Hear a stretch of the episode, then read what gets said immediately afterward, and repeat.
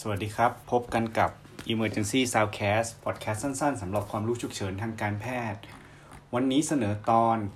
Brass Syndrome นะครับจริงๆแล้ว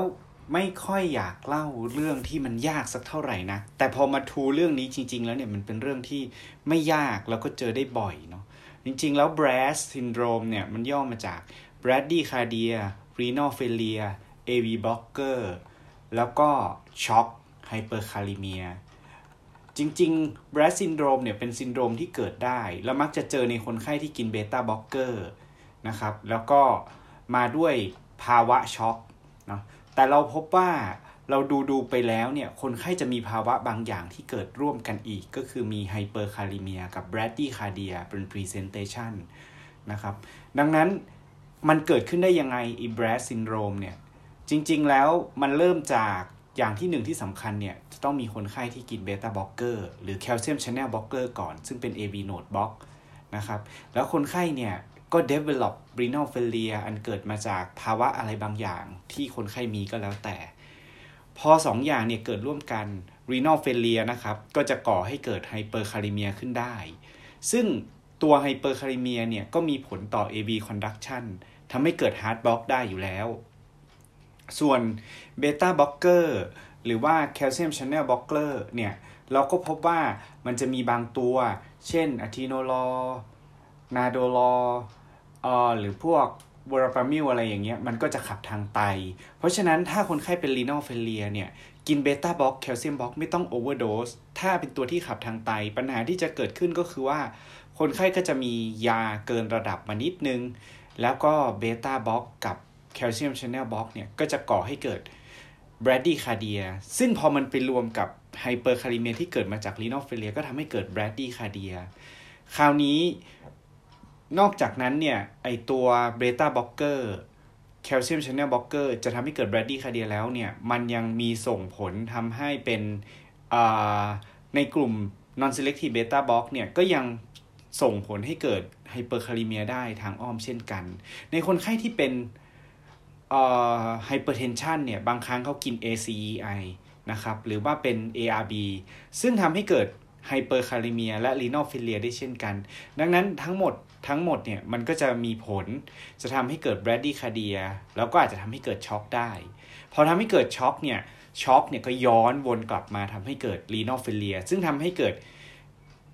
โดสของการขับ beta block calcium block ที่แย่ลงไปอีกเนาะแล้วก็มีภาวะ hyperkalemia ที่สูงขึ้นมาอีกดังนั้นทั้งหมดเนี่ยมันก็เลยวนเวียนกันนะครับสรุป bradycardia เนี่ยก็จะเกิดจากตัว renal failure ซึ่งทำให้เกิดซึ่งเป็นผลมาจาก AV blocker ที่เกินขนาดแล้วก็มีช็อกนะครับแล้วก็มี hyperkalemia เพราะฉะนั้นทั้งหมดเนี่ยก็เลยเป็น Brass syndrome ที่มันส่งผลต่อเนื่องกันดังนั้นถ้าคนไข้เนี่ยมาพรีเซนต์ด้วยช็อกbradycardia หรือมีแค่ hyperperfusion เนี่ยก็ต้องคิดมองหาภาวะ hyperkalemia renal failure รวมทั้งยาที่กินอยู่เนี่ยว่ามี AV node blocker ด้วยหรือไม่คราวนี้เนี่ยเราจะบอกว่า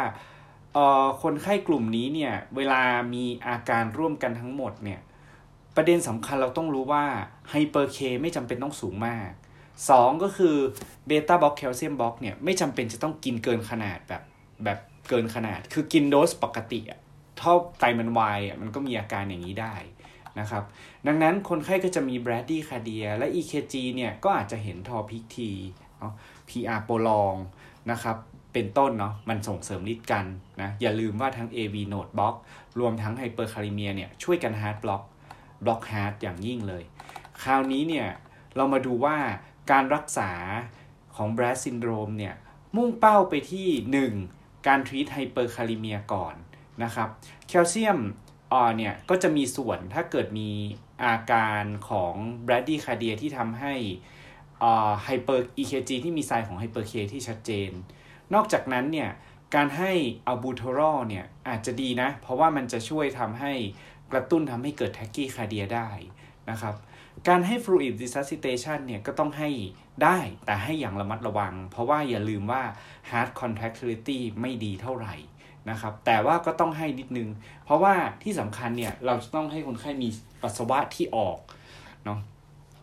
อีกอย่างหนึ่งก็คือการให้ไดยูเรซิสเนี่ยการให้ราซิกเนี่ยก็จะช่วยได้เราอาจจะพิจารณาจะทำให้เคขับมากขึ้นทางปัสสาวะซึ่งยาตัวที่เขาแนะนำเนี่ยก็คือฟลูโรคอร์ติโซนเนาะเอาแบบกินก็ได้ครับซึ่งโดยทั่วๆไปเนี่ยฟลูโรคอร์ติโซนที่มีในโรงพยาบาลเนี่ยมันจะเป็นแถบละ 0.1 มิลลิกรัมเนาะคราวนี้เราก็จะให้ 2 เม็ด 0.2 มิลลิกรัมร่วมกับไดยูเรซิสก็คือลาซิกของเรานี่แหละแต่ก็อย่าลืมว่า BP จะต้องดีก่อนคราวนี้เนี่ยย้อนกลับมาคุยเรื่อง BP นิดนึงว่าการให้น้ำเสร็จแล้วเนี่ยถ้า BP ยังไม่ดีเนี่ยพวกแคติโคลามีนหรือว่าไวโซเพรสเซอร์ต่างๆที่ควรจะให้เนี่ยคืออะไรก็แนะนำเลยว่ายาที่เป็น choice ที่ดีที่สุดก็น่าจะเป็นอีพิเนฟรินบางคนอาจจะรู้สึกว่าอีพิเนฟรินเนี่ยนะทำไมไปถึงไปให้อีพิเนฟรินไม่ให้นออีจริงๆแล้วเราต้องการกระตุ้นฮาร์ทให้ฮาร์ทมันเต้นเร็วขึ้นอีพิเนฟรินก็เลยเป็น choice ครับเป็นโลโดสอีพิเนฟรินประมาณ 0-10 ไมโครกรัมเปอร์มิลเนาะซึ่งโดยปกติเนี่ยถ้าเราผสม1มิลลิกรัมในน้ำ100ก็จะได้10ไมโครกรัมในน้ำ1ซีซีเนาะเพราะฉะนั้นเราก็จะดิบประมาณ60ซีซี per ounce ก็จะได้ประมาณ10ไมโครกรัม per min พอดีดังนั้นถ้าจะให้เนี่ยก็จะอยู่ที่ประมาณไม่เกิน60ซีซี per ounce นะครับเพราะว่ามันช่วยทำให้หายบรดดี้คาเดียประเด็นที่2ก็คือมันจะช่วยทำให้เคชิปเข้าเซลล์ด้วยดังนั้นอีพิเนฟรินเนี่ยก็เลยมีประโยชน์2สถานสำหรับการรักษาคนไข้ในกลุ่มนี้ส่วนการรักษาที่ไม่จำเป็นจะต้องทำก็คือบางครั้งเราอาจจะรู้สึกว่าคนไข้เนี่ยเขามีเบต้าบล็อกหรือแคลเซียมบล็อกโอเวอร์โดสหลายคนก็จะอยากให้กูคาก้อนแต่จริงๆต้องบอกเลยว่ามันไม่ได้โอเวอร์โดสถ้าเมื่อไหร่ก็ตามถ้าเราสามารถทีทภาวะไฮเปอร์เคได้ดีแบรดดี้คาเดียหายการรักษาดรักโอเวอร์โดสเนี่ยไม่ได้จำเป็นในกรณีนี้นะครับทานวีนัสเพสซิ่งเนี่ยก็ไม่มีความจำเป็นขนาดนั้นถ้าโดยทั่วไปเนี่ยเราทีทด้วยเบสิกแล้วก็ทีทคอสได้ดีๆคนใกล้ก็จะหายภาวะนี้ได้นะครับดังนั้นการออกจากแบรดซินโดรมได้เนี่ยก็อย่าลืมตัวประเด็นสำคัญคือ 1. BP ต้องดีครับ 2. ไฮเปอร์เคต้องหายครับ